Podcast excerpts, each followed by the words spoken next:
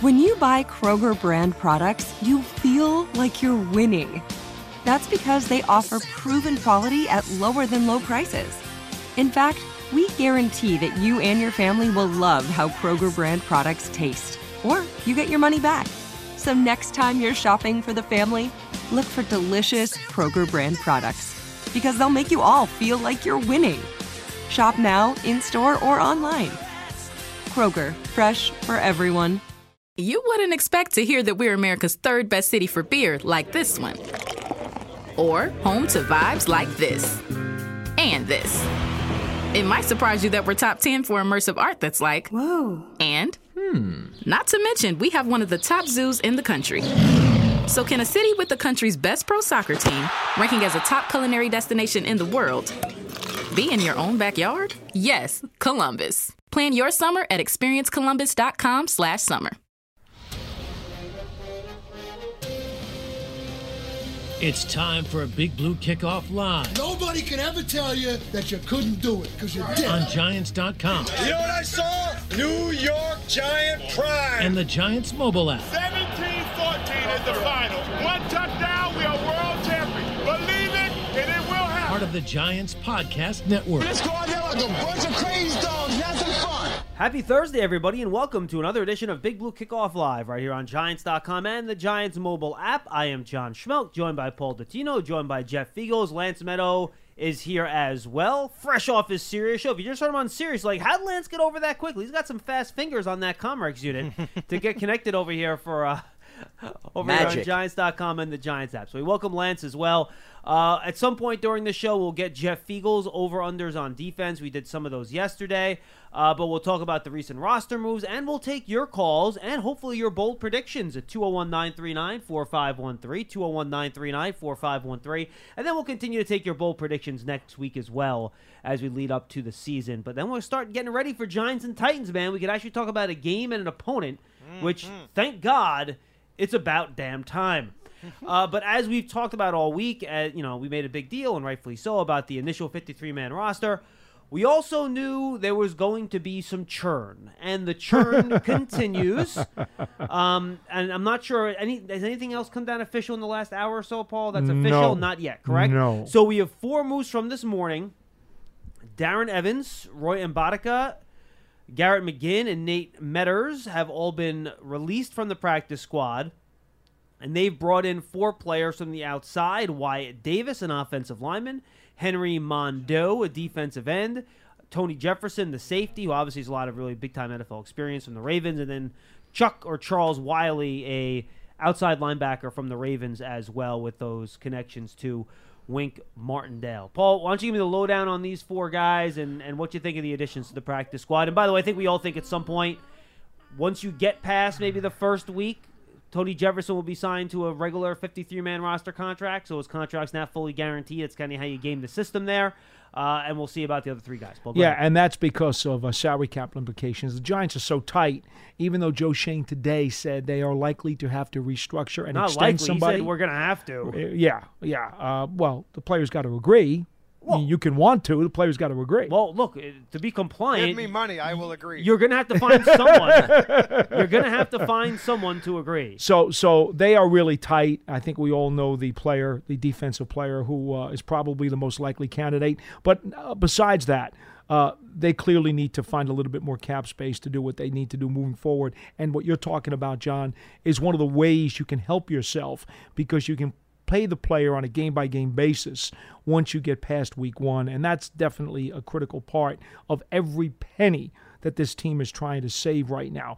Um, I, honestly, I have not investigated any of these guys other than to tell you, as far as Mabed- Mbaeteka is concerned, the uh, Nigerian import that Osi Umenyiora brought in for the Giants to look at along the offensive line, it's my understanding that um, there's kind of a gentleman's agreement kind of set up here. He was brought in by Osi to work with the Giants. He worked here with the team during training camp. Uh, my understanding is that this is where he wants to be. This is where he's been placed. This is where he is going to learn his craft. Now, whether it means he's going to be on the practice squad week to week, whether he's going to find himself, quote, off the practice squad and then back on the practice squad, kind of like Ryan Perrilloux many years ago. If you remember the quarterback who was here for a while, I believe he bounced up and down on the practice squad nine different times uh, by the time that season had ended.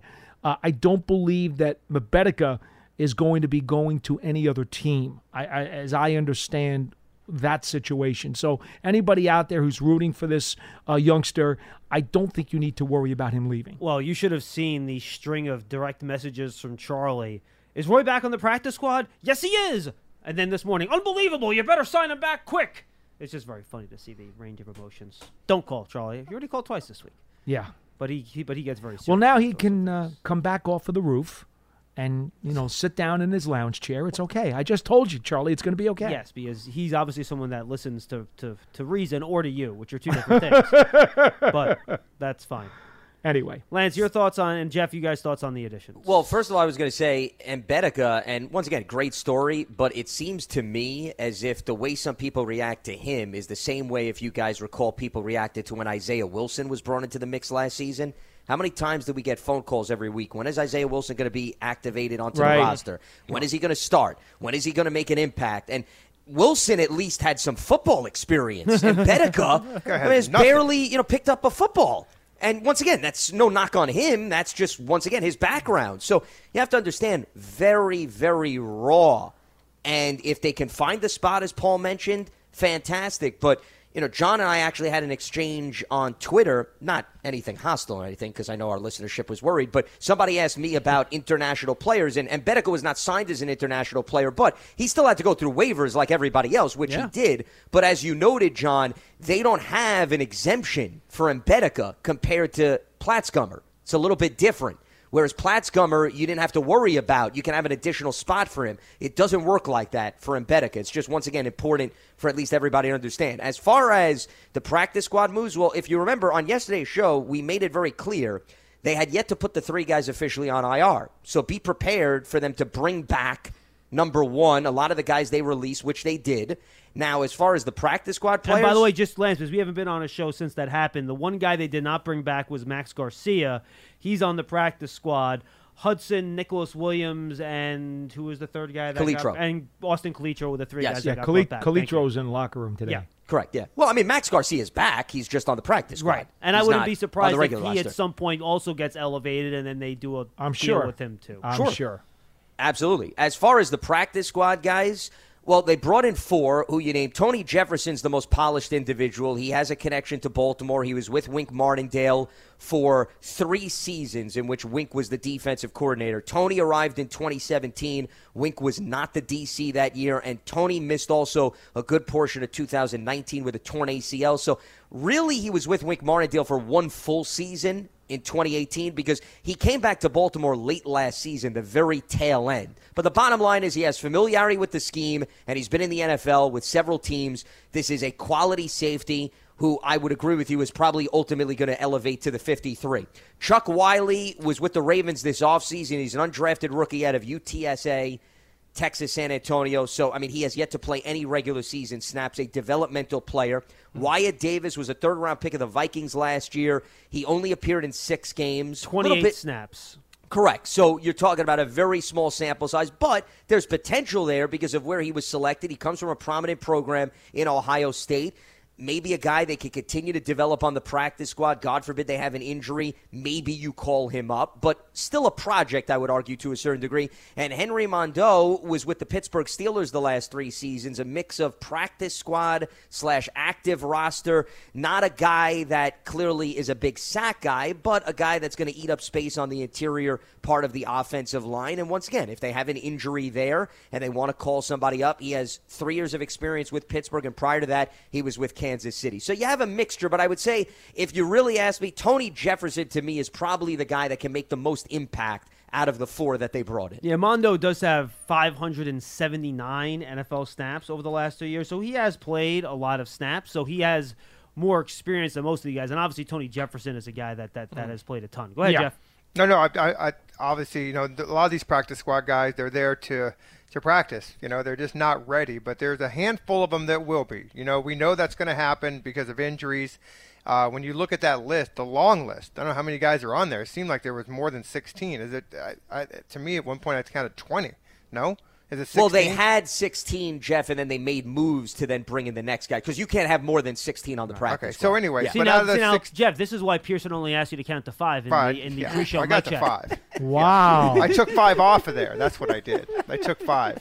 Um, but the bottom line is that most of these guys are just going to they'll remain there, and you know a handful of them are going to move up and down the roster as usual because there's injuries, and that you know Jefferson's a guy that they just his time will come. He's just going to have to figure out. Uh, I would imagine. You know, it's just a timing thing with him. So yeah, I mean, look, I don't, I don't get too too excited about the practice squad. I'm ready to talk about 53 guys that are going to play the Titans in two weeks. That's really for me. There you go. We're talking about practice, Jeff. Practice. practice okay? squad? That's what we're talking about. Practice squad? Practice practice. squad is over. I mean, come on. Huh? well, Allen Iverson Yeah. reference Yeah. there for the people that were completely lost. But I will I'm not tell saying you, you the- were the- lost, Jeff. I'm practice saying- squad is a Yeah. great He way to make too, a living. okay. Well, maybe. It's a great way to They make a do. living. Oh, abs- they get some. Listen, you add up the 16, 17 weeks, you're on the practice squad.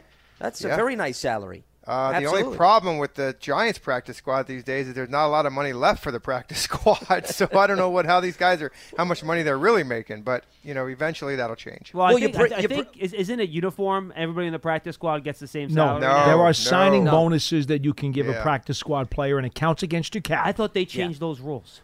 counts against the cap. Yep. Yeah, and that, that's and that's why that's why some players will all of a sudden you'll see well they they went to that team's practice squad and you're saying well why didn't they come to this team's practice squad well there's a signing bonus involved I thought they had changed those rules, but okay, no, I believe you. I believe you. as far as I know Yeah, yeah. John I got you. It does count against the cap, though. That is very important to understand. Yes. As you make changes to your practice squad, too. That adds up. Mm-hmm. no question. All right, guys. I got one caller on the line, 201 939 4513. We'll get to Jeff's defensive over unders when we have a second. We heard Lance, Sure. Paul, and I yesterday. But I want to try to squeeze in as many calls as you can since we have no live show. Programming note, by the way, no live show tomorrow. We've already recorded uh, Friday show. It's a big time NFC East and NFL preview show where we make our predictions for the season. They're all going to be wrong. So if you want to know what not to bet when you go over the weekend and, and place your wagers, you can pay attention to what we said and do the opposite. Do the old Costanza. Um, and then check that out. That'll post tomorrow morning. I think Pearson, you put it up right, so that'll go up tomorrow morning. So you have all weekend. It's about an hour and a half. It's a super long episode. It'll give you a lot to listen to over the weekend. Uh, we also had our first draft season podcast drop today. Bruce Feldman joined Tony Pauline, Eric Crocker, and I to kind of preview the college football season and get some of the bigger names out there in the draft process and talk about Bruce Feldman's freaks list. That was a lot of fun. Um, and then we're going to have a uh, special Bob Papa interview with uh, Joe Schoen and Brian Daboll landing on Saturday. So make sure you go check that out. It's about 15 minutes long. It'll be a, a real nice spot to uh, listen to that. And um, I forget. Oh yeah, make sure you check out Warren Sharp's Giants Huddle podcast. That that popped up yesterday. Make sure you go listen to that too. All right, 201 So essentially, don't leave your house the entire weekend. well, That's I what think we're telling you. if people are old enough, remember the old Married with Children episode where they try to go to vacation on Labor Day and they're stuck in Chicago traffic for like four hours at a time? Well, you know what you do? You listen to all the Giants podcasts, and you got plenty of time to listen to everything that we put out there for Labor Day weekend. Make sure you do it. Mm-hmm. All right, here we go. 201 939 4513. 201 939 4513. Giant season tickets are on sale now for the 2022 season. In addition to ticket savings, membership benefits include access to exclusive events, experiences, pre sales, and more. You can lock in your seats starting at just $100. Call 888 NYG 1925 or visit giants.com slash tickets for more information. All right, let's do it. Ron is in New Jersey. Pearson, he will lead us off. Ron, you're on Big Blue Kickoff Live. What's up? Hey guys, I really enjoy the program. Thank Uh, you. following up on on the uh, salary cap conversation, and also I did listen to the podcast with Warren Sharp yesterday about the Giants being two or three years out. So here's my question: Let's say, thinking optimistically, like we all do this time of year, both DJ, Saquon have good seasons. We we grab nine wins, maybe ten. They're, they're healthy all season. Barkley's top five. Jones is top 15, 14. Can we sign them both next year? Yes, next year the salary cap opens up a decent amount. And remember, you can structure these deals where the first year salary cap number is not very high, and then you can backload those contracts. Now, you run into trouble with that because that's what they did with Leonard Williams and Kenny Golladay's and Adoree contract, Dory Jackson's contracts last year. But yes, with the cap going up and a lot of dead money from this year coming off the cap run, next year the Giants will have salary cap flexibility to make other changes, and you might have other veterans that you know you can trim as well that'll save you some additional money. So, yes, they should be if they do want to re-sign those two guys, they should be able to figure out a way to do it depending on how they structure the contracts. Ron, they're Well, also that'll be a taking good problem to donations if you'd like to. So, hey, I'm a season ticket holder. well, there you go. All right, so you're already on the donation list then. Congratulations. Yes. And by the way, I'm going to London this year. I got my seat.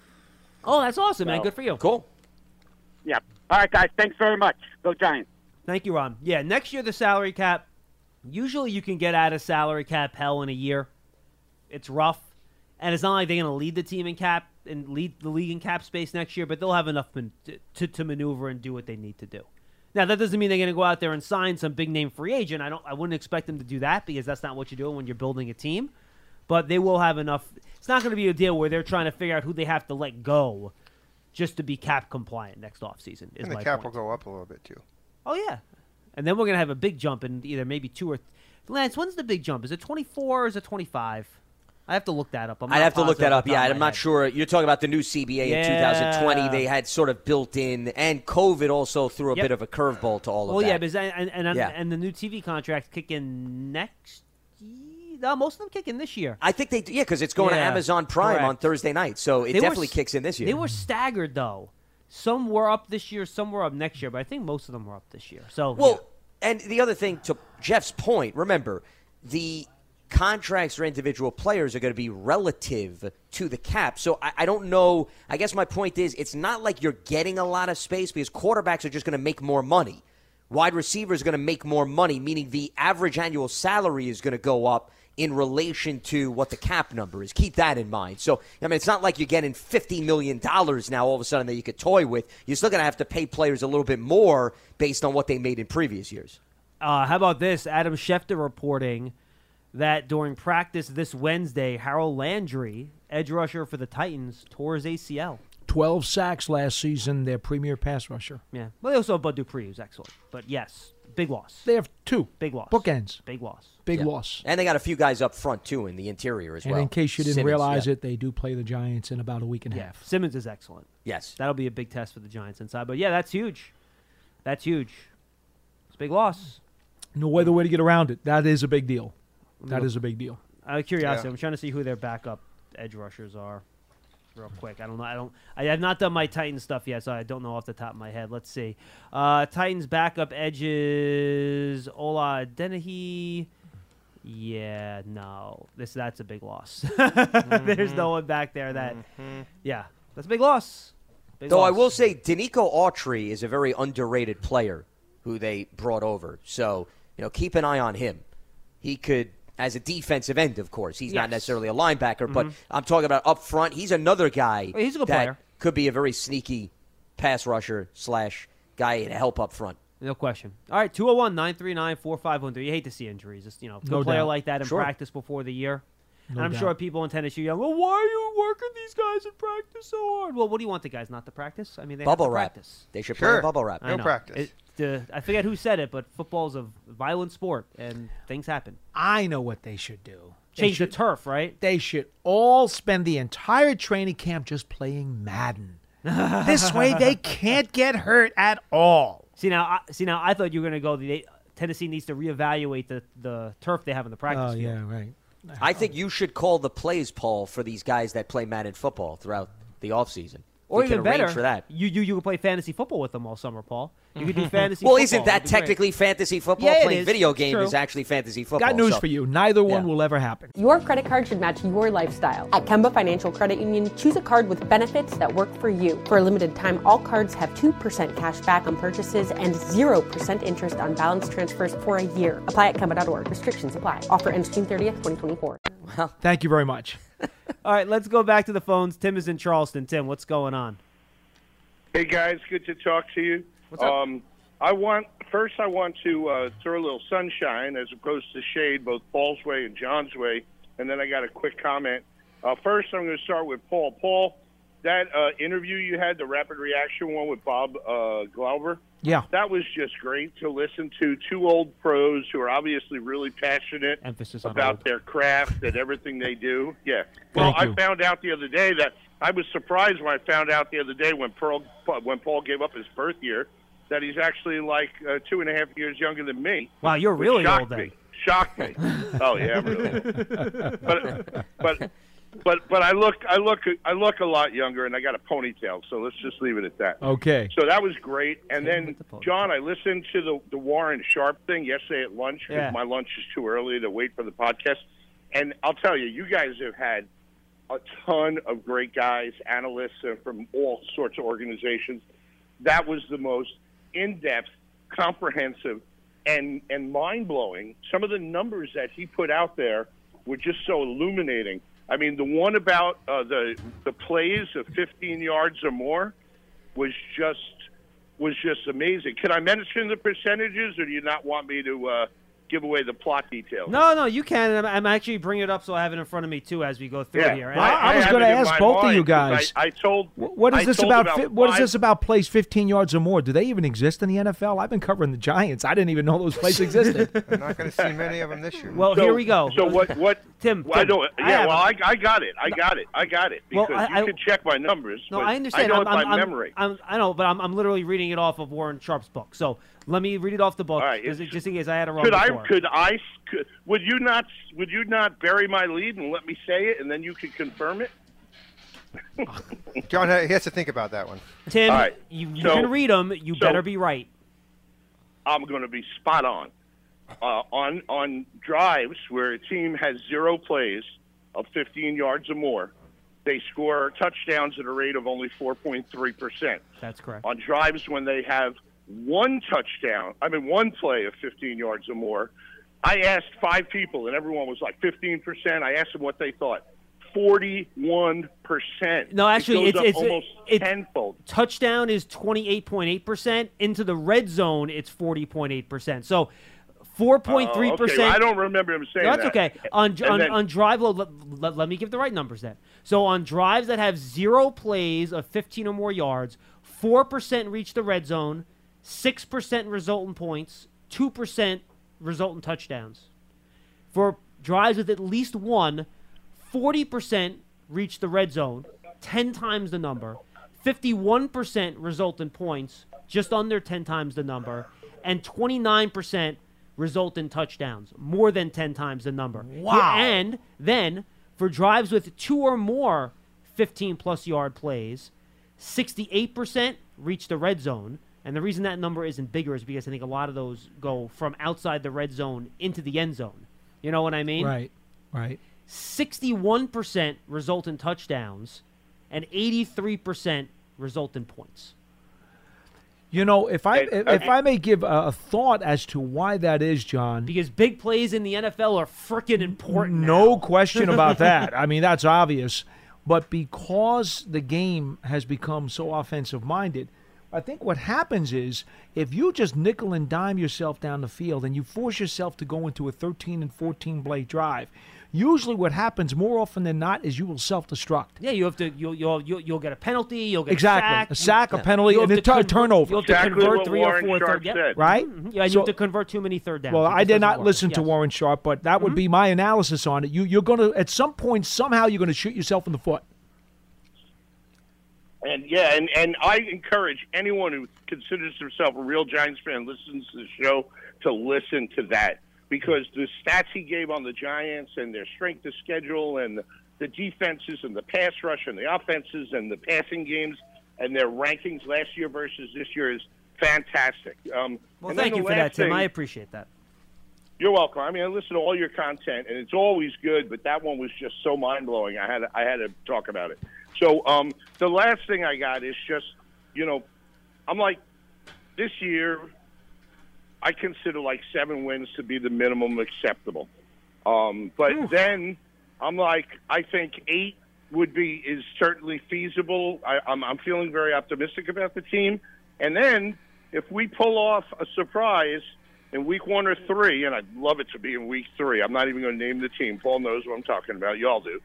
Is, then I think you know nine, nine is nine is uh, is is is in the realm of possibility, and and when we get into that stretch against those weak teams, if we're ahead of the curve, you never know if we can pile So, up a little uh, a little positive confidence. I, I just want to make sure you understand this. So you say seven is the minimum acceptable.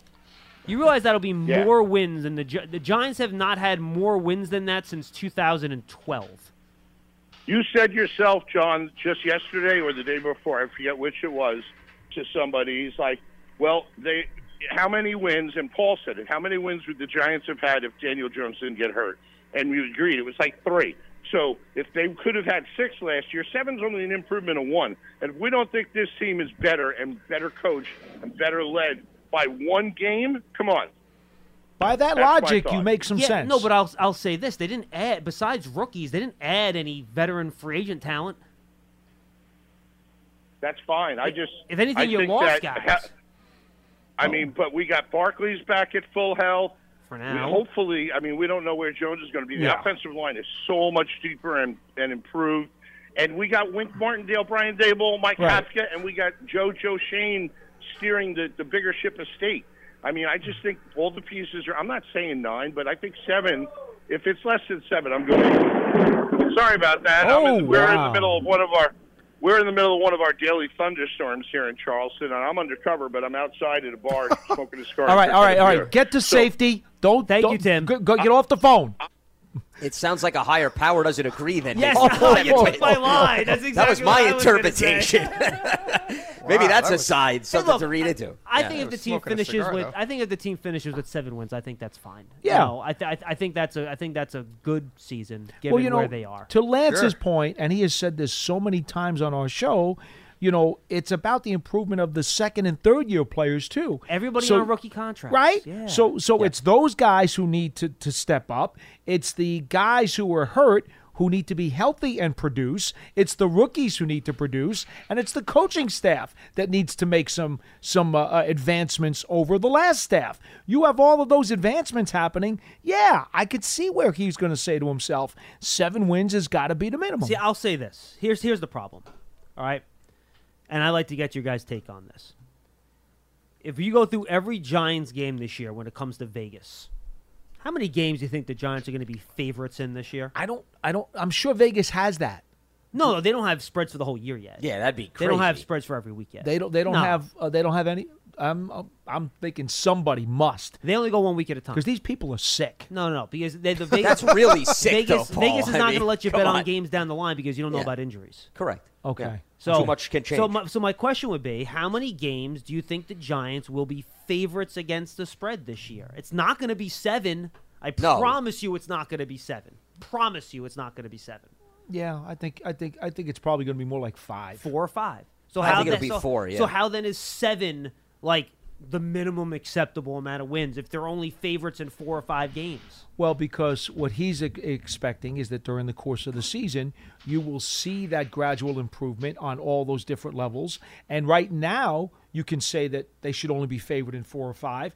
But in a month or so, you may say to me, you know what? They should probably be favored in six or seven. That's what he's saying. We'll see. Well, but That's what he's saying. I don't think No. he's insane. No, no, no. I don't think he's insane either. I just don't want to. I don't want to push this bar too high now, where people are expecting nine Well, wins. And that uh, That's again, too high. that's fair. That's fair. But he's not. He's not nuts. no, he's not nuts. I love him. I mean, he's, not. He's not telling us double digits. No. He's not telling us ten understand. wins. I get that. That would be really reaching. Even I would say that's really reaching.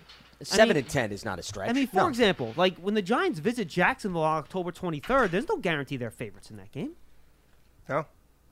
I would They're the hope they are.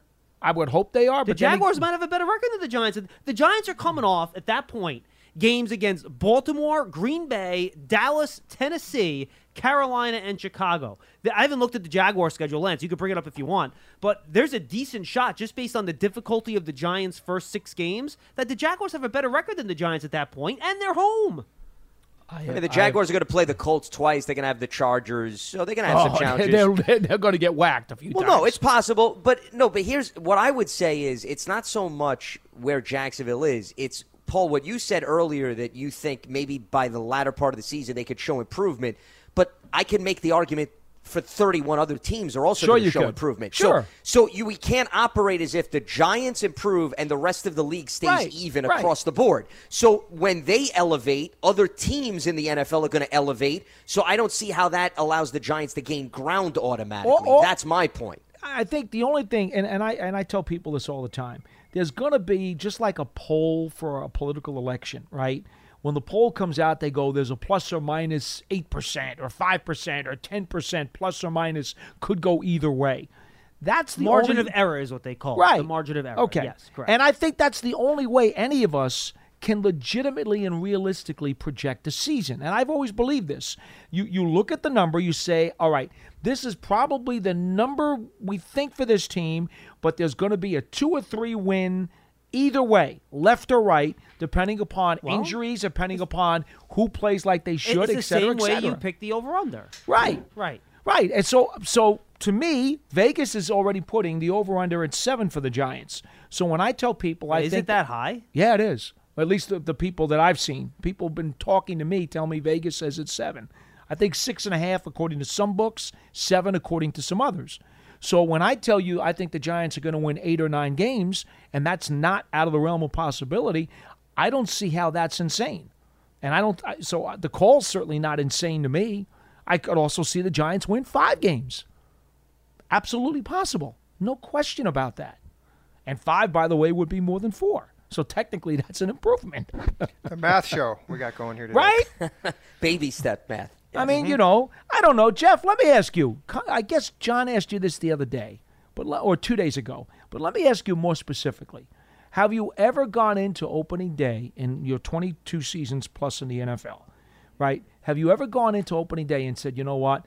I think this is how many games we're going to win. Or did you always say, I think it's going to be about that number, give or take a couple of wins either way? How did you approach it? Well, didn't look at it that way.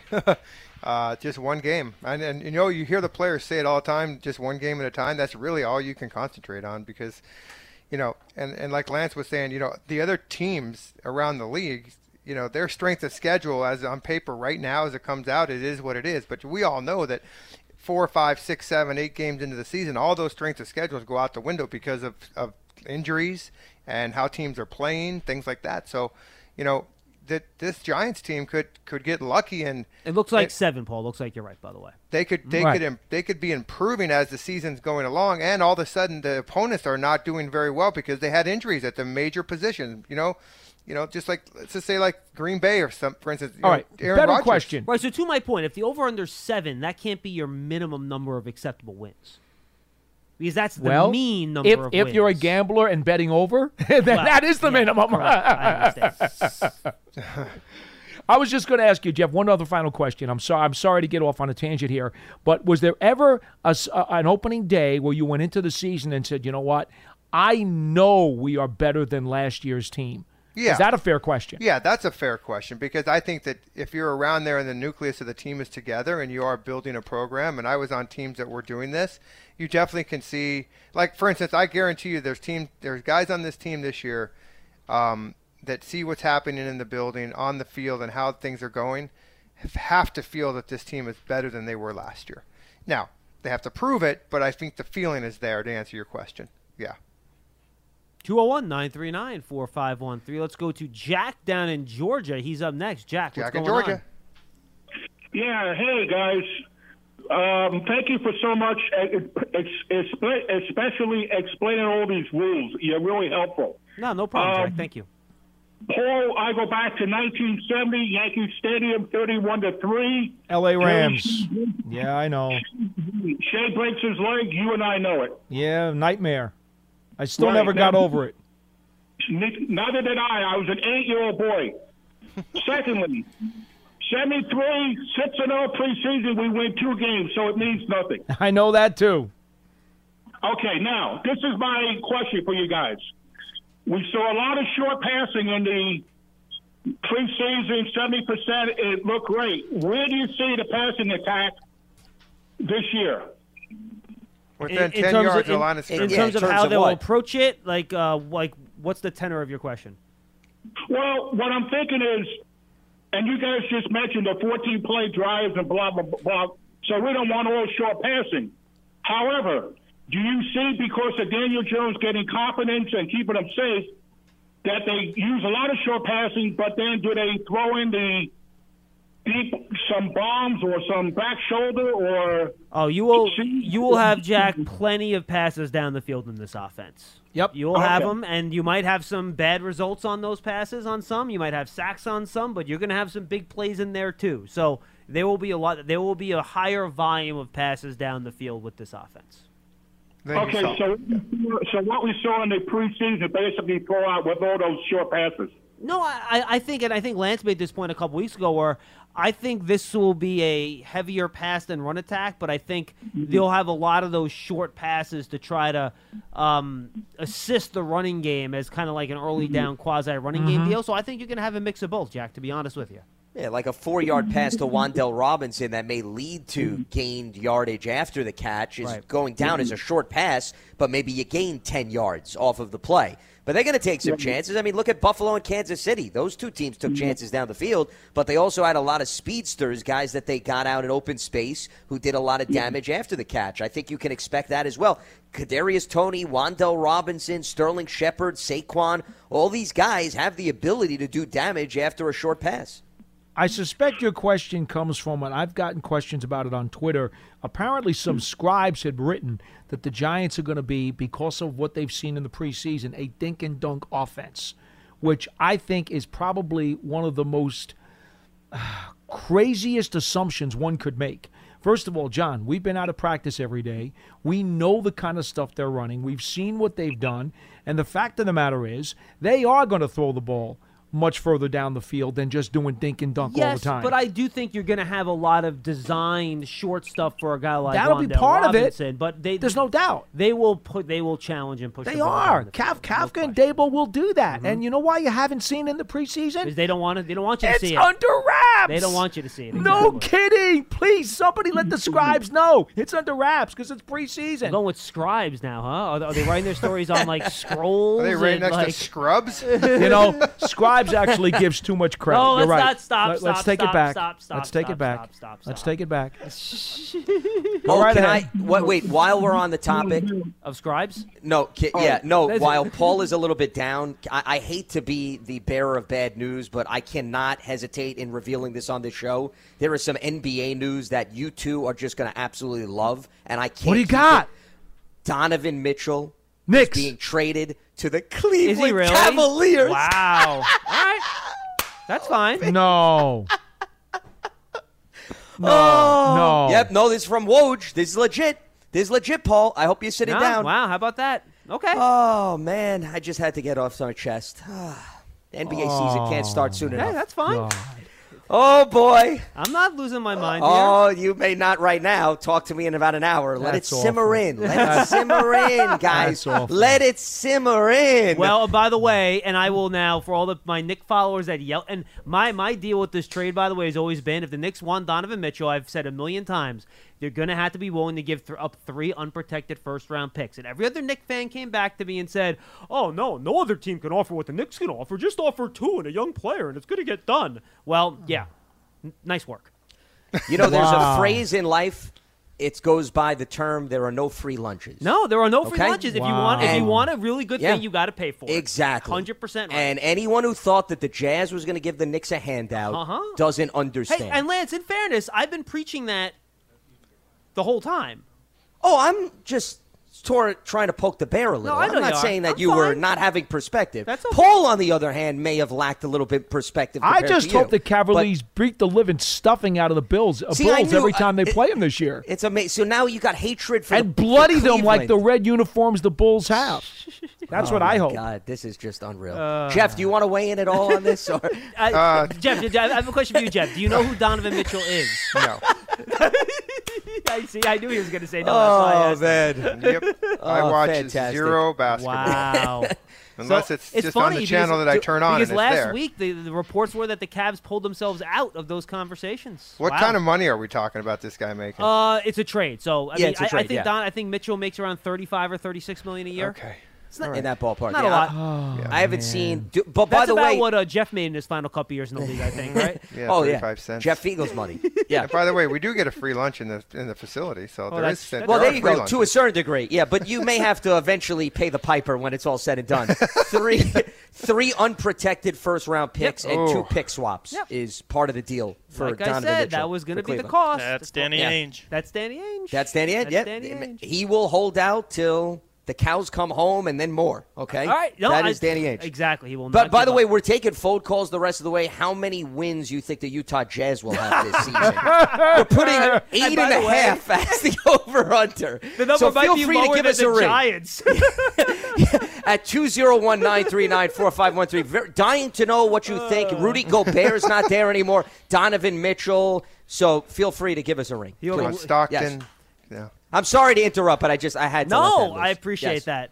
All right, let's go back to the phones as we stew. Let's go to Cliff in New York. Cliff, you're on Big Blue Kickoff Live. How are you? Hi, Cliff.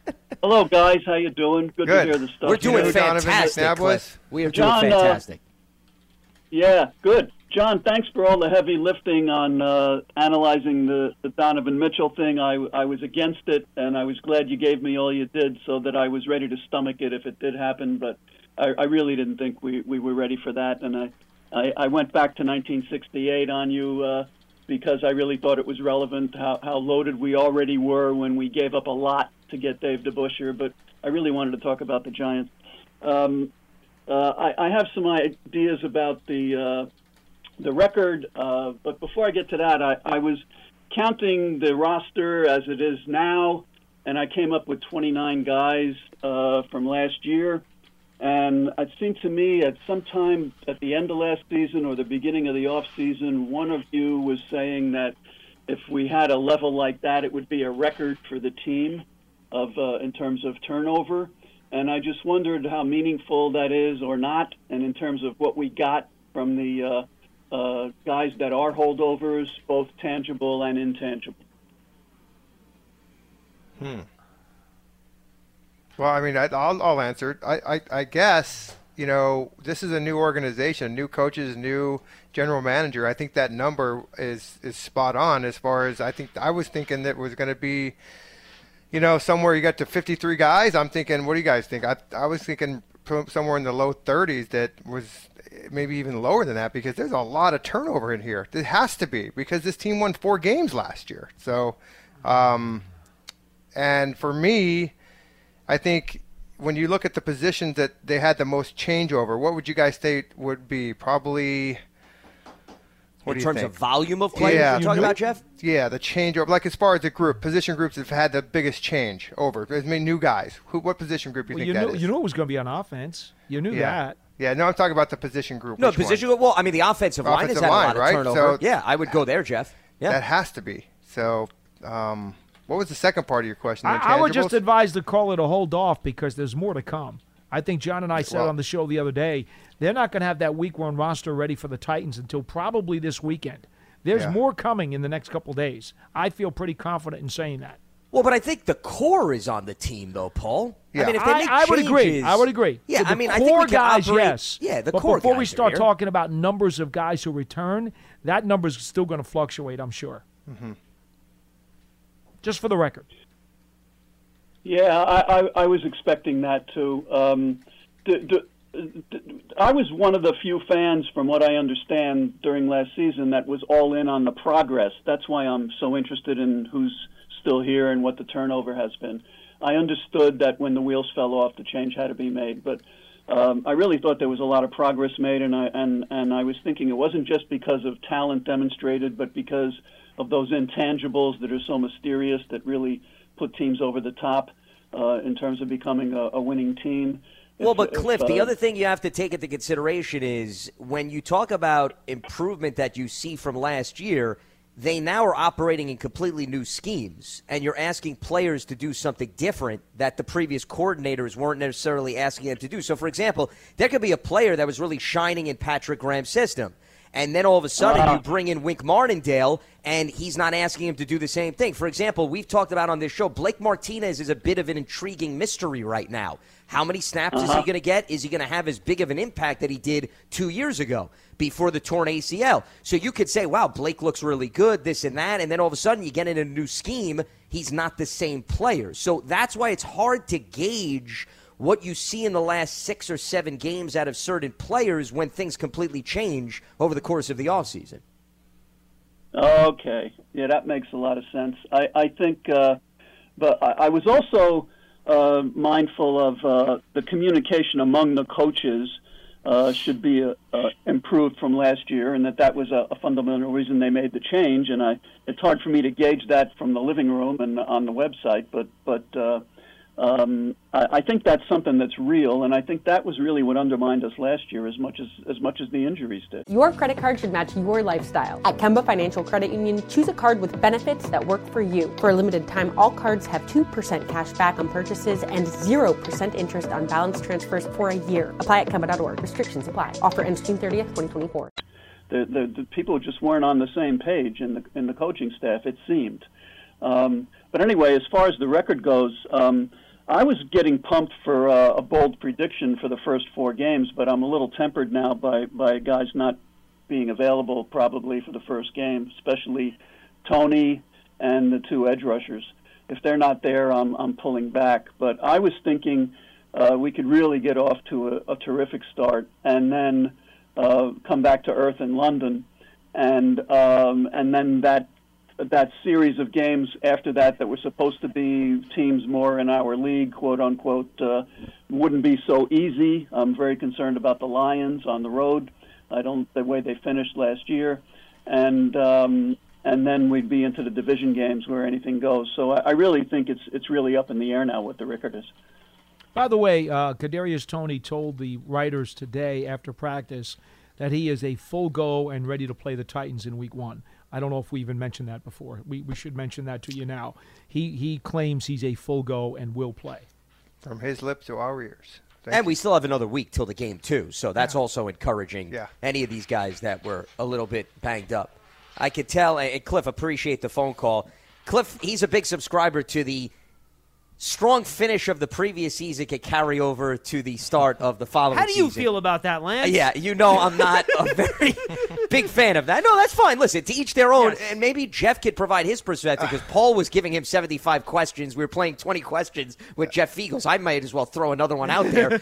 Jeff, if you ever felt, in all seriousness, where you saw a team like finish strong the previous year and then you said, oh, yeah, we're just going to carry it right over to week one the following season. I, I might have been a little bit, you know, excited about it, but never thinking that it, it can happen because I, you know what can happen, guys. You know, I will say one thing though, Jeff. Yep. Didn't that happen from 2007 to 2008? It did because we were we were healthy and that offensive line could run the football and that that's you know that's your base for winning games. I'll say this: the team that finished the 2007 season was much more like the team that played in 2008 than the team that started the 2007 season. You know what I mean? percent. Yes, Right. I agree with that. Yeah. And and coming off of a season that we won the Super Bowl, just think of the confidence you had in everybody. The one thing that always worried me about the 08 season was that was the so-called Super Bowl hangover, and that that was going to affect us, and it certainly didn't. I mean, at the first we ran off what was it, 11 in a row? I think we were 11 Yeah. and and so that that theory, I think that as many people that believe in it, it happened. But I think you're very cautiously going into the next season, understanding that you know guys are older, uh, things can Sure. happen, and you just never can take take that for granted. So I, I'm not a believer in that. I never have. I feel like every season's different, every play is different, every game is different. 201 939 4513. 201 939 4513. John is in Maine. He's up next on Big Blue Kickoff Live. Hey, John. Hello, Hey, man. Doing? Um, I wanted to say that I don't think seven wins this year is an improvement, and here's why. Because you're I- not very good at math. and this is a math show today. Four, seven, that's backwards, yeah. Hey there, watch out. I'll call Charlie on you. What's up, John? First Go ahead. I'm of sorry. all, I, I couldn't resist. I apologize. I have a math I can handle that. Fair enough. Go ahead. Uh, first of all, I think if uh, I think we were at least a seven cal- a win caliber team last year, because if I think if Daniel played the last six games, he probably would have won two without analyzing any of it. And third, that was six. And then the third thing was uh, Dexter. Uh, excuse me, didn't want to mention his name. but Stop he counting wins, penalty. John. That didn't happen because there's two plays in other games that they won that they could have lost. If you want to say they would have won Mm-hmm. two more without Daniel, that's fine, and they were really more like a six-win team. I'll buy that. But but let's not relitigate games that were actually played with with, with everybody on the field. I'm not. I'm not saying we, we should. I'm, not, I'm. All I'm saying is we were capable of winning that. Well, Clearly. yeah, I mean, well, I think the Giants were capable of winning ten games too, but they weren't able to do that either. I mean, John, that's a hypothetical, is what Yeah. we're saying. There's no fact behind that. Oh, excuse me, I didn't. You're not allowed to do hypotheticals. Well, well, I mean, but but it is. I mean, if we're going to have some conversation, at least there be some substance behind. That's like me saying the Giants won 11 games in 2016. They should have won 13 in 2017. Well, why'd they only win three games, John? I'm not talking about winning the game. I'm talking about win capable, seven win capable last year. I don't think we were a four win quality team. I, I'll tell you what. You know, you know where you could go if you don't want to go hypothetical and get everybody else bent out of shape. Just go to the Washington game when Washington got the dead ball field goal off the Dexter Lawrence. Don't, uh, want me- don't, don't me to pick out a play that the Giants won. That could have went the other way. Well, with that, that, that, but but that that game was over. But you could do that for every game. that game was essentially, over. But that was the last play of the game. The last play of the game, time expired, game was over, and then they gave them a every dead ball. year They have we- they didn't get No, here's the thing. nobody Every- gets a dead ball scoring play. Every year, I've never seen a dead ball scoring fans call up and they figure out a way to make it seem like the team was better than their actual record was, and then the next year, what happens? The team's record is no good again, and everyone forgets those arguments that were made the year before. You mm-hmm. are, I will quote the I great. know. Yeah, Paul, Dennis I can't believe you're not quoting it. You Wait a minute, let, John, let Paul quote it. says you let are. Paul quote it. I mean, that's his favorite line. It's the Bill Parcells your You guys are favorite guy. I can't believe you're not quoting It- it. it is the only remark that Parcells ever made that I disagreed with. No, no. Oh. and look. Sometimes, look, if you have like a lot of injuries and stuff like that, sometimes it's not true. And you can go back and you can look at things like point differential and say, all right, well, maybe the team ran into some bad luck in some games. They lost a lot of close games. But if you look at all even like the other accompanying stats to what the, hmm. re- I mean, they all are kind of in line with what the record was last year. Okay. But I hear you guys saying you think they would have won more than four games if Daniel played the last six. Yeah, that's fine. I agree with that. Okay. So I don't think they were just a four win capable team. I think this year they're better than they were last year. Why? Well, they got better players. Well, no, they And don't. No, they don't. They I- lost. They they lost James Bradberry. Who did they replace James Bradberry with? Well, we have uh, Kayvon Thibodeaux and Evan Neal and Winsky and and uh, et cetera, et cetera. We got Martinez. Um, and I think the coaching is superior the last six years. Clearly. I, you, you, here's the thing: you're fighting a battle that Vegas has already won for you because they're setting the over under at seven. So there's Oh, no will. point even trying to. Well, no, but there's no point in trying to fight a battle here because Vegas is telling you the Giants are a better team than they were last year. I know, but I'm not going to have you come that on here and say seven wins is the disappointment. I'm not going to let well, people that, call that, up and that, say that. that that's fine. That's fine. That's not. I'm not right. arguing No, that I- point. I, know you're not. I'm simply saying Vegas says the Giants are a better team, Because so you is- don't have to argue. You know why? Because Well, I don't want to sit here in week three if the record's not very good, and then they have games against the Ravens and, and the Packers coming, where people are calling up losing their minds about the record because they're setting unrealistic expect, expectations for understand that. themselves. That's what I'm trying to. I'm not trying to kill the team. I'm trying to avoid that. You know what I mean? That's fine. I also- I don't, I'm not No, disputing I, I that. know you're not. I know you're not. I also You don't know- think Vegas should be utilized as the barometer to determine what a team is going to be. Did they? Did Vegas, Paul? Did Vegas say the Bengals were going to go to the Super Bowl I last year? could care less about Vegas, but Well, if so we're going, I. but if we're Yeah. going to talk about hypotheticals and a perception of a team, that is about the only perception that you can put any stock in because that's something that has been universally accepted by the masses. That's why they have Vegas lines. Well, I could that- care less. I don't gamble, so the- I don't care. Well, but they have that for the sake of exchanging of money and the flow of that. That's what it really is, more so than anything else. How, how accurate has Vegas's odds been more often than I, not? I don't pay attention to them because I don't gamble. I uh, don't gamble. I don't well, care. neither do I. But what I'm saying is, is that I don't think that should be the barometer that a team improved just because they put the numbers slightly higher than the previous. Well, I, thi- well, I That's think the, I think the better question is what was the Giants over under last year? That's a good question. I, I don't think it know. was six. my head. So it's about the same. Give or I think it was six last year. I about think it was same. So, six. Ve- so Vegas does think they improved a little bit then. And that's fair.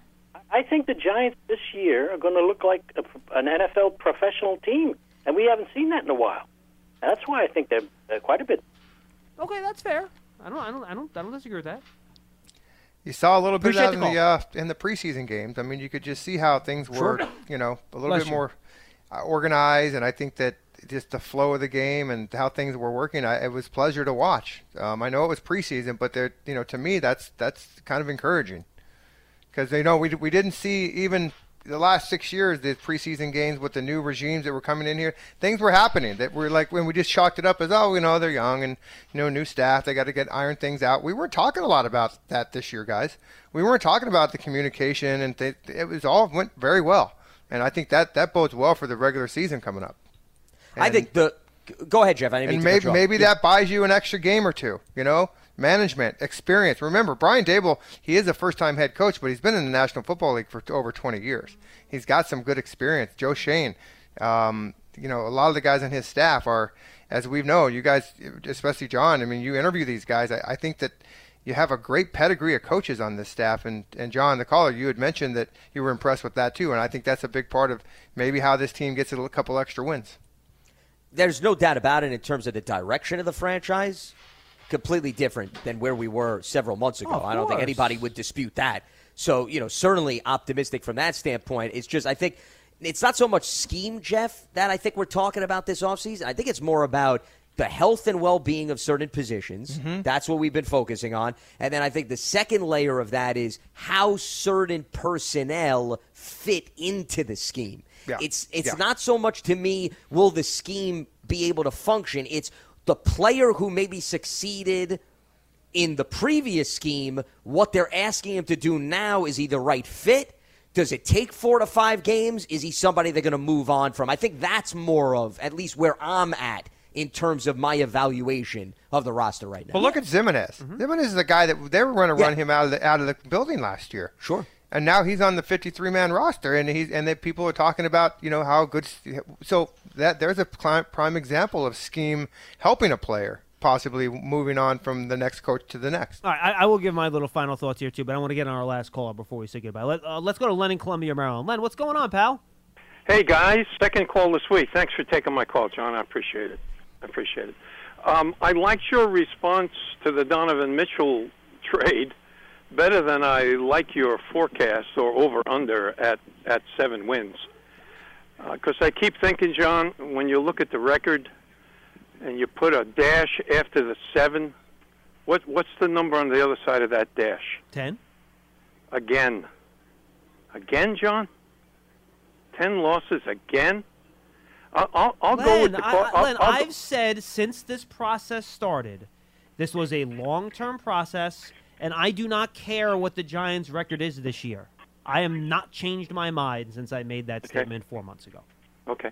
Um, this this is not to get in an argument with you, John, but I, I care about what their record is this year. And, and that's Okay? fine. And Len, as a season ticket holder, if I were you, I Well, would care I, too. I mean, course, I, get it. You, get ninety percent of your calls are not from season ticket holders, but I, I think they probably feel the same way.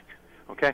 Um, I, I'll go with the I'll go with the previous caller's number, the twenty nine. I actually had it at twenty eight, and I was going to say something about that today, but I'll, I'll go with his number. And actually, if if if Paul is correct, uh, he, he seems to think it's going to be higher than 29 by the time we we get on the plane and go to Den- you know you go to Tennessee. Um, that's a big change, and but you know what? I think it was I think it was 24 last year. I think it was 28 at the beginning of Joe Judge's tenure. I'm in the 30s. I think it was 26, 28 going back. I mean, is it going to be 28 again, John? I don't understand. I mean, next year. I mean, next year. What. I mean, what do we? He's talking about Oh, well, guys who number- came back from last year's team. Yeah, yeah, Oh, number, holdovers, number of holdover new players. guys. No, no, no, no. Number number of new guys on the 50 have never been on a Giants 53 before. I I got it at 28. All right. Now I don't know. I I think that's what the fellow was referring to. I think he meant. Oh, I thought he was talking about holdovers. As of Okay. like three days ago, there were 35 players on Yeah. this roster. I thought he was who talking had holdovers, played too. a game with the Giants prior. I have I. Yeah. I, I have not done that count myself. yeah, the so count's don't know. probably now down to about 30. I think I think okay. I think it's 28, John. I think it's 28. New first time giant uh, players on the 53. We've already had 57 different players on the 53, by the way. You're right. yeah, right. Okay. Um, Other Some of I them were minor about- moves, though, I- for the sake I of think- transactions. I think we're. I, I think if we can keep our top 30 play, you know, if you ran if you ran a one through 30 and put a name next to each number, if if we can keep our top 30 relatively healthy, you a quality of injuries, not getting overwhelmed at guard, not getting overwhelmed along the defensive line, which I'd like to say something about as we go along here, but I I think we can get I think we can get eight and maybe nine. I like Jeff's analysis. I think that preseason play, Jeff, that you talked about, Mm-hmm. I think that's a harbinger of good things coming along. I think we're going to see some good things. I, I those were three very entertaining, eye-opening games on the part of the Giants, and I think that can translate into wins. I like your thinking, Jeff. I like your thinking on that. Thank you. Let me let me say something about the defensive line. I like that defensive line. It's a Wink Martindale defensive line. These boys are big, big. There- There's no more one guy at 280 pounds. Even this kid, even this guy Nick Williams, who came over from the Lions. These are big, big men. No matter who you put along that three-man or four-man offensive line, I mean, they look. They make Jihad Ward look small. And Jihad Ward is a big man. Williams is at 315. Davison, Ellis. We we know where Lawrence and Williams are. That's a Wink Martindale front. It's going to be. I know it's Derrick Henry. I know. I know. He's just just a great player. I, I can't take anything away from him. But That was some transition. I, I think this defensive. I was think waiting. this Wow. Len, are you asking your own? You're asking yourself questions and answering them, and we don't know about. I was like, where was that going? Okay. I think this defensive line is going to be very, very tough to run against. One, one, one Tennessee statistic: second, they were second against the run last year, 25th against the pass. Does that mean anything going into next week's game? I, I know the Landry loss Run is ball. brutal. Holy Run the cow! ball. Run the ball. Run- Yeah, well, okay. They were second against the run. They were second against the run, Jeff. Mano a mano. Run it. Yeah, Well, they got some I- big I guys like up it. front, I yeah. like it. I like it. I like it. Hey, thanks for taking my call, No, guys. thank you, Len. Have a great All right, weekend. take care. Yeah, you too. Have a great weekend, Appreciate guys. it. Got it. You can't be afraid of a number two rushing defense in 2021. Okay, we just talked about that. This is a different season. A di- I know it got the, but hey, you you They got had- to they- line up on Sunday, and you got to put a game plan together and start to develop that running game with number 26 and that new offensive line. Because if you can do that, all of those other receivers that you have, it just opens up a litany of things that the other team is going to have to prepare for if you have a running game. Period. And that's and, and Paul, that's as old school as it gets that you want right Look, there. Jeff, there is no question. You are a thousand percent correct. Unless the Giants gain some respect with their running game, everything else that they try to do is going to be impeded. Okay? They've got to get the run game going, and that that once they get that respect from the other team's defensive coordinator, now they can open up the playbook and do virtually anything they want to try. And I what agree better with place you. to what I better place to you. start? You know, against a number two defensive run team last year. Fine. Now line them up, man. Now, having said that, and John, you you'll you'll help me lost out one with of their this. good guys, so When I when we say run game going, again, you can toss the ball in lieu of some runs. That can be pseudo run game too. So I'm not disputing that at all. You can do some things with Toney and some things with Robinson that are pseudo run games to still get guys to respect what you're doing up close so that you can open up more room down down below. I absolutely, absolutely. Okay, let me just close with this, and then you guys can comment, and we'll go. Everyone wants to get out of here. We have a long weekend. By the way, real quickly, John. Can I Okay, just real apparently quick, not. Yes, go ahead. Uh, sorry. That's okay. Uh, we, we, we, we, didn't have a chance to get to my over unders, but I will tell you this: that I have the interior guys uh, having really good good All right, years. very quickly, Jeff is under on Ojulari and Thibodeaux, seven and a half sacks. Over on Leo, seven and a half. Over on Dex, four and a half. Uh, Blake over 145 tackles, only one there. He predicts Julian Love, uh, back seven player to lead the team in sacks. Um, Xavier McKinney, like us, will lead the team in interceptions, Adoree Jackson in pass breakups. He says 15th ranked in defensive yards allowed per game, and he's also on negative point differential. So those are Jets over unders on defense. But I, I and real quick, I, I just I'm really high on the interior defensive line for this team, like Len is. I think these guys are going to have a good year, both rushing the passer, pressures, and getting and in the run game. I just want to make sure everyone understands where I'm coming from here. Yeah, I want this Giants team to win as many games as they can. I hope it's a great season. I hope they're fantastic. But we've sat here every year, the last nine or ten years, having these same conversations. All right, and the result has been one year where they managed ten wins. So I have taken the approach that I will have to see it to believe it, and that's where I'm at. That's where I'm at, and that's how I'm approaching this thing. I'm not getting hopes up. I'm not getting excited. I hope Well- fans should. Fans do. Hello, Jeff. How are you? Um, and I they should be, and I get it. But I'm keeping my expectations level. And if you're counting on primarily a rookie class to be the source of your improvement, I think that's a dangerous way to look at things. Because you know what?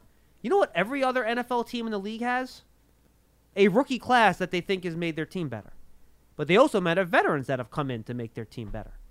So every team improves. Some teams lose some veterans more than others, some gain, sure. But this giant team and organization is on the right path, in my opinion. I think Joe Schoen's going to be an excellent GM. I think he views the game correctly. Brian Daboll is going to be a good head coach. I think he is a creative offensive mind with Mike Kafka. They're going to run a modern offense. They're going to throw the ball more than they run it, especially on early downs, and I think it's going to work out in the long run. But this is a long term process. It's going to require patience. You had to get rid of good players because of your salary cap from last year to this year. That's going to hurt.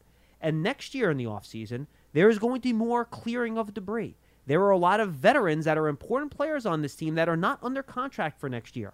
Blake Martinez, Sterling Shepard, Saquon Barkley, Daniel Jones. None of them are under contract. Are they going to be back? I don't know. Maybe they will, maybe they won't. But there is still a lot of roster construction yet to happen. This was not a one year process. So don't judge this regime based on what happens this year. That's why I say, when I say I don't care what the record is this year, how I'm judging Brian Daboll and Joe Schoen has nothing to do with the Giants' record this year. I want to see how the players, especially the young ones that they brought in, play, how the other players on rookie contracts play. That to me is what's most important for me, and that's what I'm paying attention to. So I don't want fans to call up if this team doesn't have a good record, but I'm all excited at the end of the year because Evan Neal had a great final five games and Kayvon Tibble was fantastic. And, you know, the rookies look great and maybe they found the quarterback in Daniel Jones or not, whatever. That's what I'm judging this year, and that's what's important to me. I don't expect fans fans to look at it the same way because they're more emotional about this and they want to see wins, and you should be. You're fans. That's what you do. I encourage you to do that. But I'm staying very level and looking this as a long term process and not a one year results oriented business. And that's where I'm coming from. And I think I you guys understand where I'm coming from there. I think I'm pretty clear. sure, You guys get that? Okay.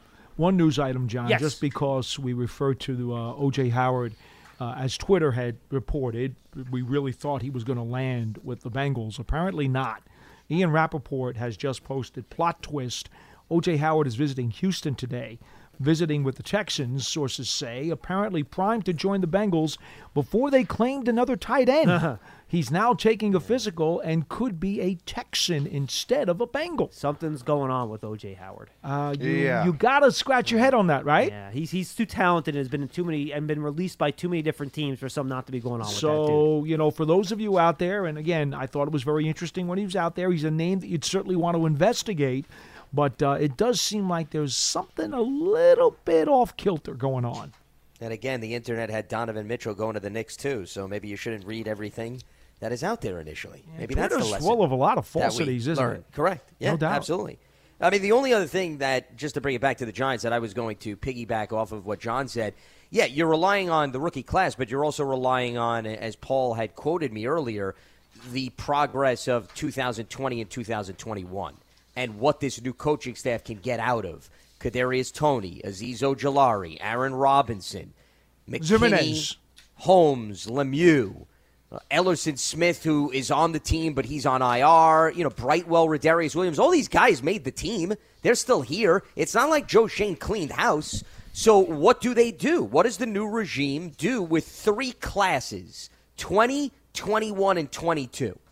That's to me the thing to watch this season. What return do you get out of those three classes. And that sets you up for what maybe comes down the road beyond 2022. You got to have that nucleus to build upon. You don't have that foundation in the framework that basically Schoen and Daboll have to come in, okay, with the trucks and they got to bulldoze and you got to go, guys, many layers down, okay? When you build a new building, you don't just all of a sudden pour the concrete, you got to go down into the gut, okay?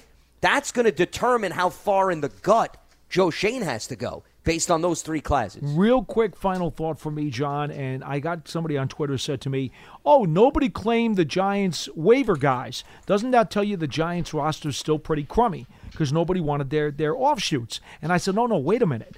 Waiver claims are for guys with less than four years' experience. The Giants have a bunch of guys, first, second, third year players, who they kept young players who they like, who they want to build around, who they think might have a future. That's why they kept all those guys. The guys they offshooted are older players who they don't believe have any upside potential. That's why they got rid of them. And they kept the young guys. No, I, I do think, though, if you have a team that cuts guys that everyone else wants, as opposed to a team that cuts players that nobody wants, the team that cut the players everyone else wants probably has the better roster. Well, well, the Jets had seven guys that were signed that, off of there. That's always assumed if you're a strong team, you just have too many players because of numbers. Right, that's my point. But but keeping all younger players who are of use to you, right. who are under four years, most of the guys the Giants cut weren't necessarily, um, you know, guys who had potential. These were just place fillers. Oh, I hear what you're saying. I got you. You know, that's all. Okay. So guys, that that that that's all I'm saying. So let's wrap it up. We got a weekend coming up here, Labor Day weekend. Everybody have a great weekend. Yeah. Uh, for Jeff Feagles, for Lance Medow, for Paul Dottino. I am John Schmelk. I got to get that second read in very quickly. Giant games, uh, Giant fans, don't miss your chance to experience a premier hospitality experience watching Giant games and world class concerts in 2022. As a Giant suite partner, limited full season locations are available or place a deposit for individual games. Call 888 NYG 1925 or visit giants.com slash suites for more information. For the guys, I'm Schmelk. We'll see you next time on Big Blue Kickoff Live. Have a great weekend. You wouldn't expect to hear that we're America's third best city for beer like this one. Or home to vibes like this. And this. It might surprise you that we're top 10 for immersive art that's like, whoa. And, hmm, not to mention, we have one of the top zoos in the country. So, can a city with the country's best pro soccer team, ranking as a top culinary destination in the world, be in your own backyard? Yes, Columbus. Plan your summer at experiencecolumbus.com/summer. Your credit card should match your lifestyle. At Kemba Financial Credit Union, choose a card with benefits that work for you. For a limited time, all cards have 2% cash back on purchases and 0% interest on balance transfers for a year. Apply at Kemba.org. Restrictions apply. Offer ends June 30th, 2024.